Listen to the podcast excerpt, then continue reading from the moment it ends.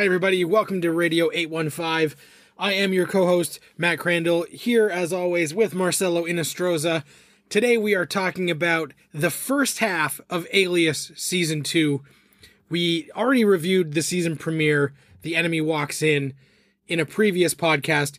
This week we're taking a look at episodes 2 through 12, um, which basically comprises the first half of Season 2 the the episodes that we're talking about are right before the big Super Bowl sort of relaunch of the back half of Alias.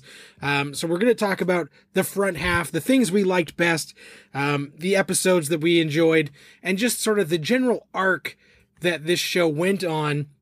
This being the second season after being quite successful. JJ as showrunner didn't write as many episodes in this batch. He wrote the premiere and then he didn't actually get writing credit on any episode that we're going to talk about today. But as always, you can feel the JJ-ness and the fingerprints are there. Um, so, you know, this whole season, the main through line is that Sydney's mother, Irina, is back. She is working with the CIA, and they kind of have her a little bit, and you know, she's not as sinister or as uh, you know, quick witted as Hannibal Lecter, but the setup feels similar to that, where in these first couple episodes, you know, Sydney and Jack go and visit her in CIA custody and she's behind glass like Hannibal Lecter would be. And, you know, they talk to her and they aren't sure if they can trust her or not, but she gives them intel as Sydney goes on these missions. And the whole time, these, this whole arc, we're wondering where does Irina's allegiance actually lie and is there a greater scheme at play? Marcelo, what did you think about these first half of Alias season two? The thing that I really enjoyed about this first half of uh, season two, as you mentioned, now that um, Sydney's mother is working with the CIA, we really get a, a really interesting picture of the relationship between Irina and Jack. Mm-hmm. And all throughout the first half, Jack constantly, I mean, nonstop questions the validity of uh, of Irina's information that she's given the CIA w- with each mission that uh, uh, the CIA supposedly needs her help on. Mm-hmm. And I think that does a great job of showing how much uh, Jack, quote unquote, loved Irina, although he he doesn't really say it in the course of these uh, first half episodes, but you can clearly see that Jack has been really effed up by what Sydney's mom, right. quote unquote, Irina did to Jack. The betrayal that Jack went through is just written all over his face when you hear him talk about Irina and try to explain to Sydney that you know, your mother has to have an end game. You know, there has to be something bigger here.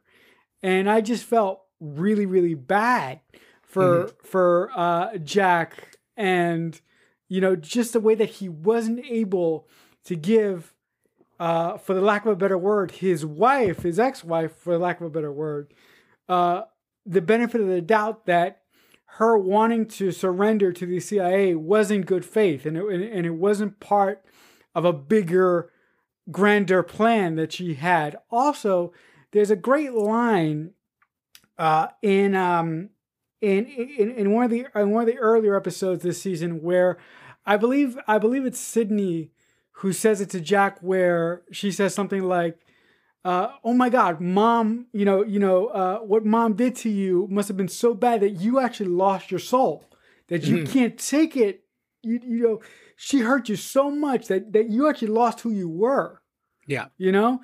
And I just thought that was a great, great, great line. Also, this season, we do find out that Jack, when Sydney was a child, Jack, uh, for for lack of a better word, didn't get the the Parent of the Year award by by by running, uh, you know, you know, uh, illegal experiments on his child. Basically, finding out if his child had tendencies to serve our government. I mean, who does that to their child? Who who brainwashes their child and then lies about it?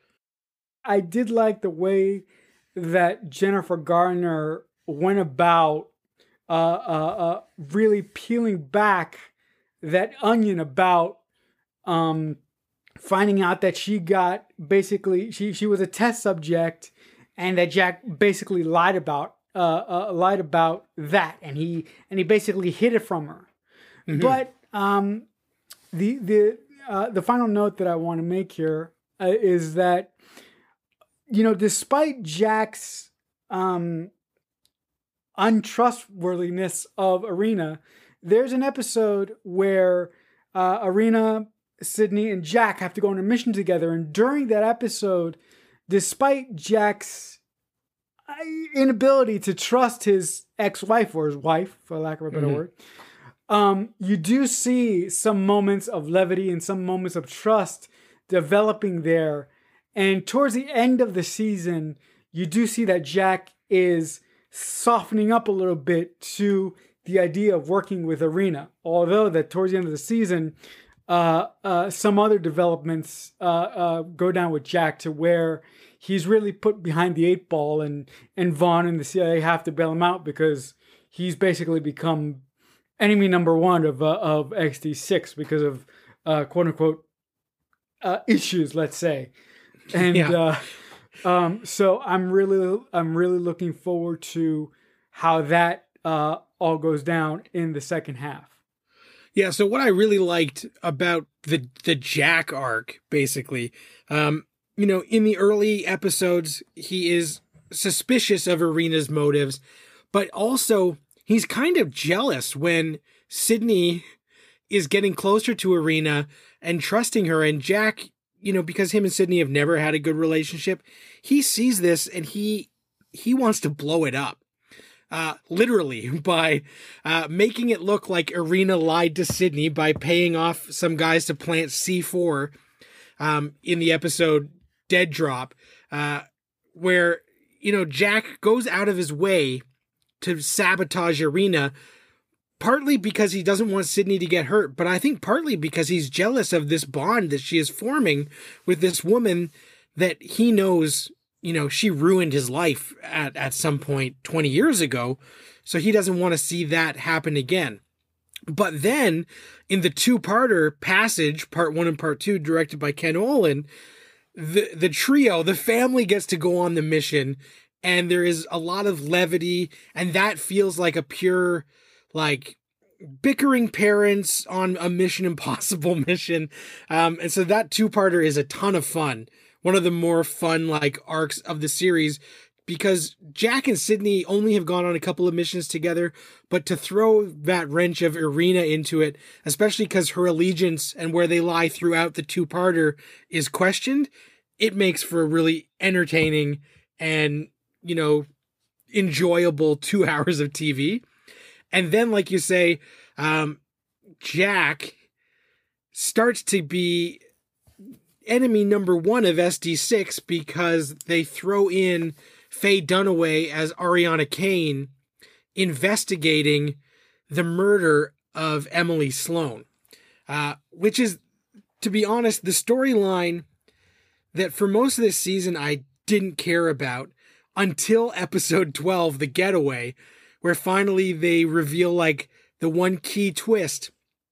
Because all of the stuff about Sloane's wife being dead but not being dead and he thought he killed her but someone gave her an antidote and then they had to pay a ransom and I was just like this is so convoluted and you know we've already said goodbye to Emily Sid had that nice moment at the funeral that I felt like all of that wasn't going anywhere but then with you know Sloane working his ass off to pin this all on Jack and make Jack persona non grata for SD6, and then to have that final reveal in episode 12 where Sloane shows up on that island beach and Emily is there.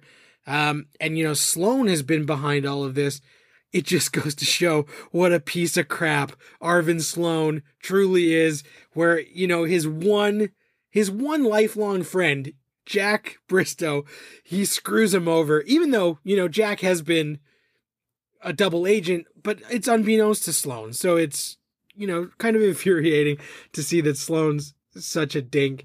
Um, I do like that. There's a couple things I, I really like and I really hate about this season.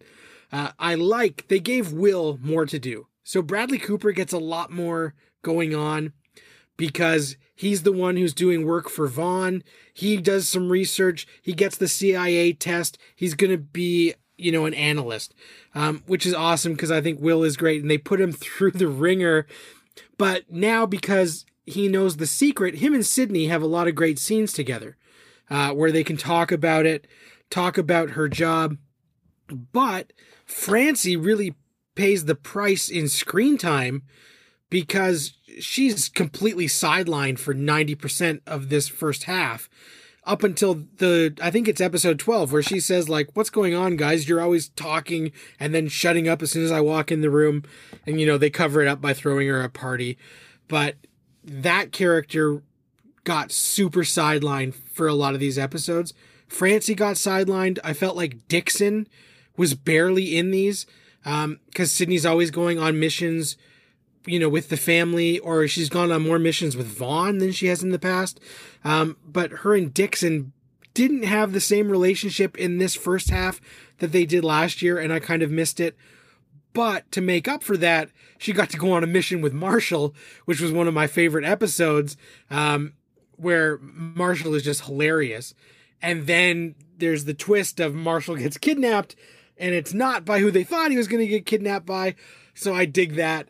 Um, and Terry O'Quinn basically replaced, you know, he's he's at the CIA as one of the higher ups, but Weiss was non-existent until episode 12 he showed up again because, you know, Kendall was hanging out at the CIA sort of doing all his scenes with Vaughn and with Jack that Weiss normally I think would have taken over part of that role. You mentioned that you didn't care much for Sloane's uh, first half storyline. Um, uh, you know, in the in the batch of episodes that we watched, I mm-hmm. really was on the other on the other um, on the other side of that. Mm-hmm. I really enjoyed um, basically Sloane. What I thought, I really enjoyed seeing him being tortured. Yeah, now, somebody I, messing with him. I had, I had no, I, I, I had no recollection that he was the one that right engineered the whole thing. So when I got to the end, I was like, "You s- son of a yeah bitch!" I was like, "Really? God, I ah, I, I, I, I was really disappointed." Um, but I did enjoy up, you know, uh, once again up until that reveal with Emily on uh, staying at the beach house. I did enjoy on the Lost Island. yeah, yeah, I did enjoy um, Sloane's acting of him being tortured and and, and basically the storyline of Sloane being blackmailed uh, by mm-hmm. someone. Right. Um.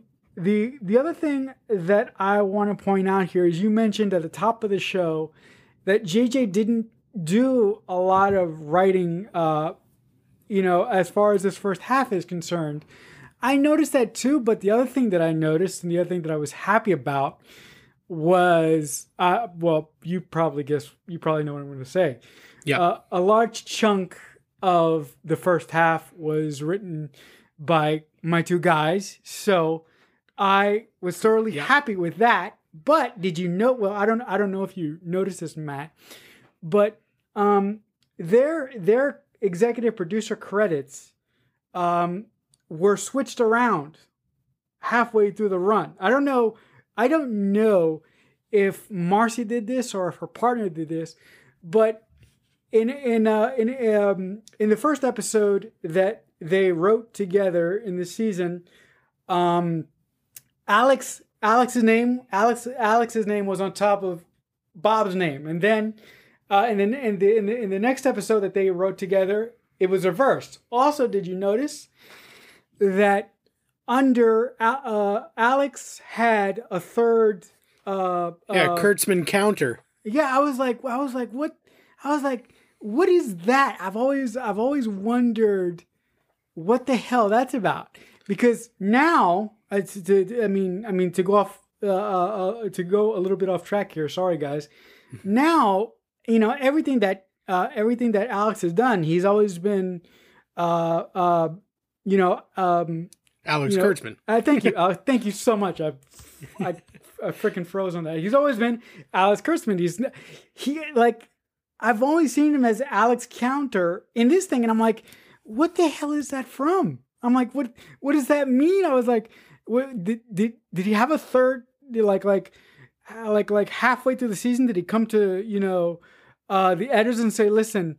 Uh, I want you to add my third name in there, or what was that all about? I don't. I don't So I I I, looked it up briefly because I I was wondering what was up because um he was born Alexander Kurtzman, but he was his wife's name is Samantha Counter. Oh. So I guess he was trying to be like progressive and he took his um wife's name. wife's last name and then partway through I don't know if they're still together or not um but uh maybe he just decided at some point nah it's just easier especially when he wanted to make you know a career as a a director and stuff Right. it's just easier to have a shorter name right it Yeah. confuses people if it's too long Yeah, no, I I um was really really intrigued about that. And to be honest, I, I was hoping that's that that you were going to dig that up and I'm so happy you did. um because I was like, what the hell is that all about? Um the the last thing that I'll say about this season that I enjoyed very very much and I don't know how you feel about this, but I in the in the you know in the first season of Alias, I really didn't like the actor who played uh, uh, Sark. I Yep. you know I I basically boiled him boiled him up to being a British bad guy who didn't have that much. I I thought that he didn't have much to him. right Um, but with him basically hatching a plot to kill Sloane, um, and then with you know, uh, and and then him basically joining SD6 and working with Sloane. Yeah. I, I've really grown to like him in his in his sleaziness. uh, he's uh, um, once again, I don't know who the actor is, but the the way that the actor plays it, I I, I think that he his his charisma for some reason just just hit me more uh, in the second season than it did in the first. And I thought, um, like I, they gave more to do. David Anders as Sark got to be, you know, a little bit more surly and have have a lot more story to work with. Um, and I always thought that he's like a really fun, you just love to hate him kind of bad guy. Mhm. Um, now at this point, he's still like kind of playing by the rules, but uh, he becomes a, a bit of a a bigger jerk as we go, but in like a charming way. And I think that that actor um, did a really good job with it. So much so that he just was on uh, iZombie for five years playing Blaine, who was basically like a cut and dried version of Sark. Sark as a zombie, because he was you know charismatic but also an evil dick. And uh, I really like that guy. He's he's great. Um, and I I did think that that episode um, where you know Vaughn gets exposed to the virus and Sydney has to go and get the the counter agent and Sark says like haha I got gotcha and she's trapped and he makes her do that deal where we think that he's going to kill Sloane was one of my favorite episodes because it was fun to see Sydney do this mission that the stakes are so high where she's got to save Vaughn.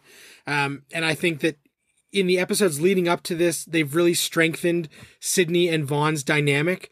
Um, they've given them more to do. They've fleshed out Vaughn. They've told us about his girlfriend. And, you know, Sydney has confessed that she has feelings for Vaughn. So I really liked that they put her in that situation, but then they team her up with Sark. And it's like, oh no, she's got to work with the enemy, but they're going to capture her enemy. But then you're like, but where's the other shoe going to drop and what's it going to be? And then it's when she shows up to work the next day and Sloane is not dead and Sark now works at SD6 and you're like, what the hell is the is behind this? Like what is this guy's end game? So I thought that that was fun that we were still guessing like what is actually at play with those characters. The one thing that kind of gets me a little bit down um, is that the Rambaldi stuff was so interesting and out there in season one, and it's it's basically shelved. Like they barely mention Rambaldi in this se- first half of the season, and they added that weird Jason Bourne Treadstone Sydney was trained to be a spy as a child kind of thing that I I don't necessarily dig. I didn't really love that idea. It seemed it didn't seem like, you know, something that felt like pure JJ. It felt like ripped from something else and just thrown into Alias whereas the Rambaldi, you know, prophecy and all that, I'm more into that slightly supernatural weirdness um that we didn't get a lot of in these episodes. I find myself caring less about the overall mystery box of the Rambaldi thing. I find myself caring more about Sydney and her relationship with her parents at this point. Yeah, and I think that's the intent is that this first half is about the family dynamic and how that can change and can you win back the trust that is, you know, non-existent from the get-go. Mm-hmm. Also, I do want to mention that in that episode where Vaughn becomes infected, um, when Sydney goes to see him, the piece of music that they use, uh, the song that they use is so great that I actually looked it up and I put it in my, uh, I put it in my one of my playlists on uh, YouTube Music. I liked it so much. Um, mm-hmm. I, I just think that, that that was a great piece of music that uh, Michael chose to use. And speaking of Michael, um, I thought. What, what was the song? What was the? What's um, the? Do you know like the name of it? Uh, I don't have it on hand, but I will send it to you. I I have it here. it's it's I, fine. Don't so worry about it. Keep, I, um, keep going. Talk about Michael Giacchino's uh, yes. awesome score. Um, unlike you, well, well, I know in season one you were kind of on the fence. You didn't really like the techno music mm-hmm. aspect of the show in season one. Um, but I, I do think that Michael really has picked up his game in season two. Yeah. And I think that season two sounds more uh, forgive the the the uh, example here, but it's apt, especially when talking about Alias. I think that season two sounds it's it's more of a mission uh, a, a sounding score mm-hmm. than than season one was. Season one to me was a little bit more like uh, electronic in some points. Yeah. Um, which I didn't mind, but clearly you did. And I, I really, I really think that uh, the music has gotten so much better uh, this season. I really enjoyed that. Yeah, I thought Giacchino's work got better as the first season went on, and this season has been particularly strong because there still is that electronic techno elements sometimes, but there's a lot more classical sort of themes weaving their way through. And I really enjoyed the music worked a lot better for the situations I felt. Whereas those first couple of episodes, it just felt like hip, hip electronic music for no reason. But now it's part of the alias aesthetic. So I'm, I'm used to it.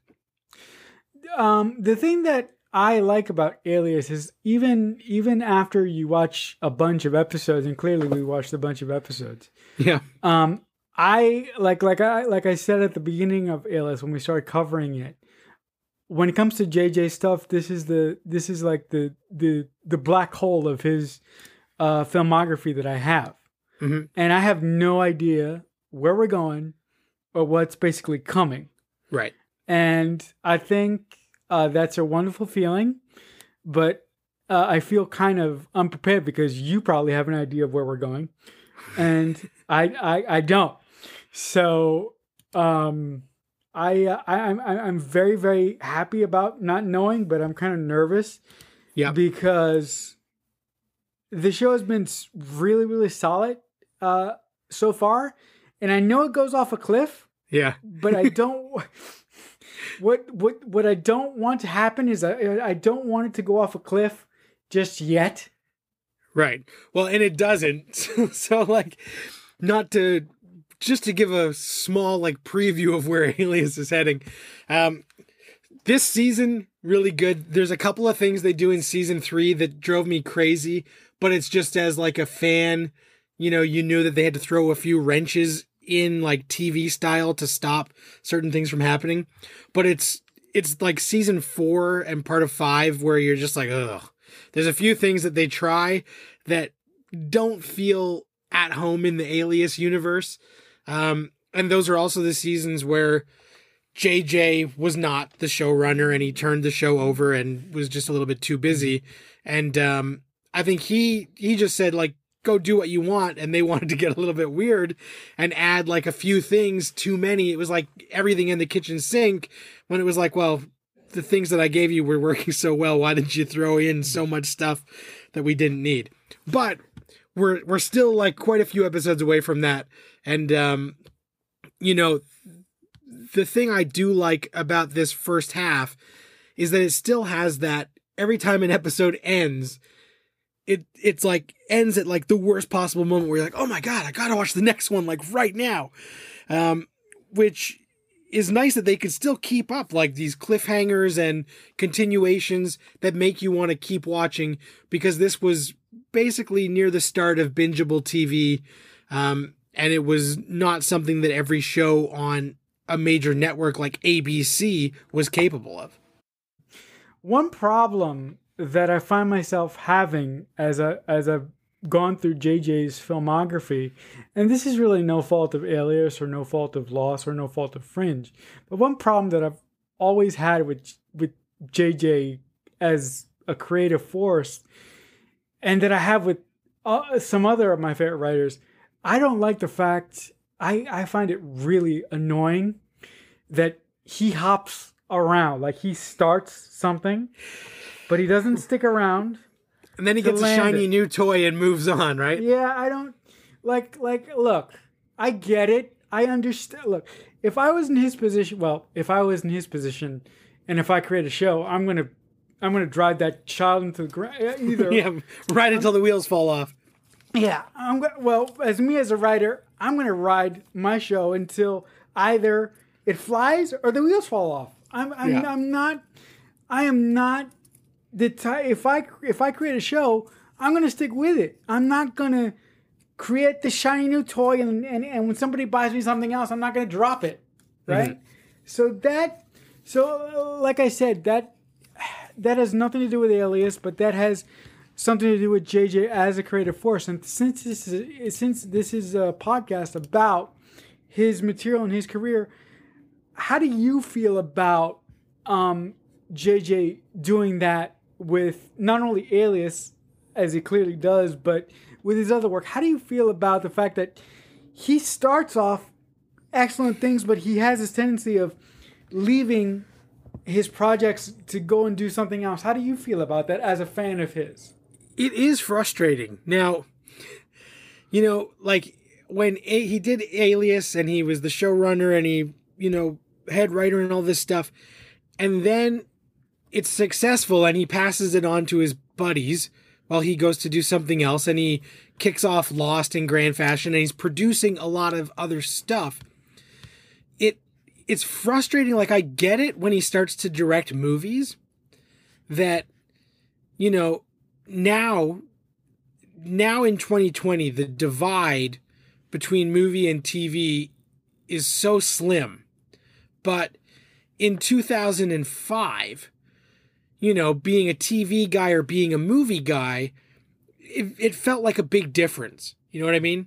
Um, in notoriety and probably paycheck and and power and all that kind of thing. So I understand why you know Mission Impossible 3 came out in 2006 so they probably were working on it from 2004 and beyond. So JJ's working on Alias doing the the pilot of Lost and he gets a call from Tom Cruise. I kind of get why he would say, "Oh, I'm going to step away from these things that I've created and I'm going to focus on this other thing." Um, but it like it's it is really frustrating because you want him because he's so good when he's when he's on and he's thought it out that you want him to see it through. Which of course as everyone famously now the the whole Star Wars thing comes down to the same issue, right? Yeah. He he launched the new Star Wars He passed it off to somebody else, thinking he wasn't going to have to see it through. Then, when he came back for the third, had to f- to you know retool everything, and it made no one happy because it's like, oh, if only one guy had planned out the roadmap for this entire trip, it would feel more cohesive instead of, you know, like we got four different navigators and nobody can agree where we're heading. I don't mean to make it sound that I'm trashing on JJ. I'm not. But I'm just overly I am so frustrated with with with his working style. Like and as a I- fan, I like- think it's perfectly valid for for you to feel that way, right? Yeah, I yeah, I I like like for example, when I go into a JJ project, I know I know that he's gonna be there for a while, but then he's Yeah. gonna leave. Right? Right. It's like I I I know he's gonna do that, but that that's neither here nor there. Listen, guys, I'm really sorry for going off on that tangent, but um um uh, I, I I really enjoyed the first half of Alias uh, season two uh, because I loved uh, the family dynamic between Sydney, Irina, and Jack, and I loved that subplot that Sloane came up with, and I was really pissed. Like I said, I was really pissed that that was just him. But if I had to really uh, rate this first half, I would give it a solid uh, uh, seven. Seven. I really, really enjoyed it. Yeah, I'd give it a seven as well. And I would say the only reason is that some of it starts to feel a little bit repetitive. And, you know, I love the family dynamic, but there were a few things that they didn't do that I, I wish they had done, and a few things that they did that I didn't necessarily love. But as we're heading into this second half, you know, we'll talk more next week. The next episode, the big Super Bowl episode, is the one that blows everything up and says we know that this show was starting to to feel a little bit you know plot wise going through the motions. Bam we've revamped the whole thing. So next week when we talk about the back half um, of this season you know or, or most of the back half uh, we definitely will have a lot to talk about because there's a big shift coming up in alias uh, next week so if you want to get in touch with us, if you have any questions, hit us up on Twitter with hashtag radio815. If we ever see anything on there, we will shout it out on the show and answer any questions or, or feedback. Um, if you want to get in touch with me, also on Twitter, at Matt Crandall is the best spot to do it. Marcelo, where can the people reach you? Yeah, well, guys, if you want to get in touch with me and, and tell me how much of an idiot I am for holding JJ to, to, to such high standards, um, you can also get in touch with me on Twitter. Just uh, I'm at Twitter, and my handle is CreekFanatic88. All right. So that is the first half of Alias season two. Next week, we will be taking a look at episodes 13 through 21. We will save the big explosive finale for its own episode. So we appreciate you tuning in. We appreciate you listening. If you like the show, tell your friends, and we will see you next time. Take care.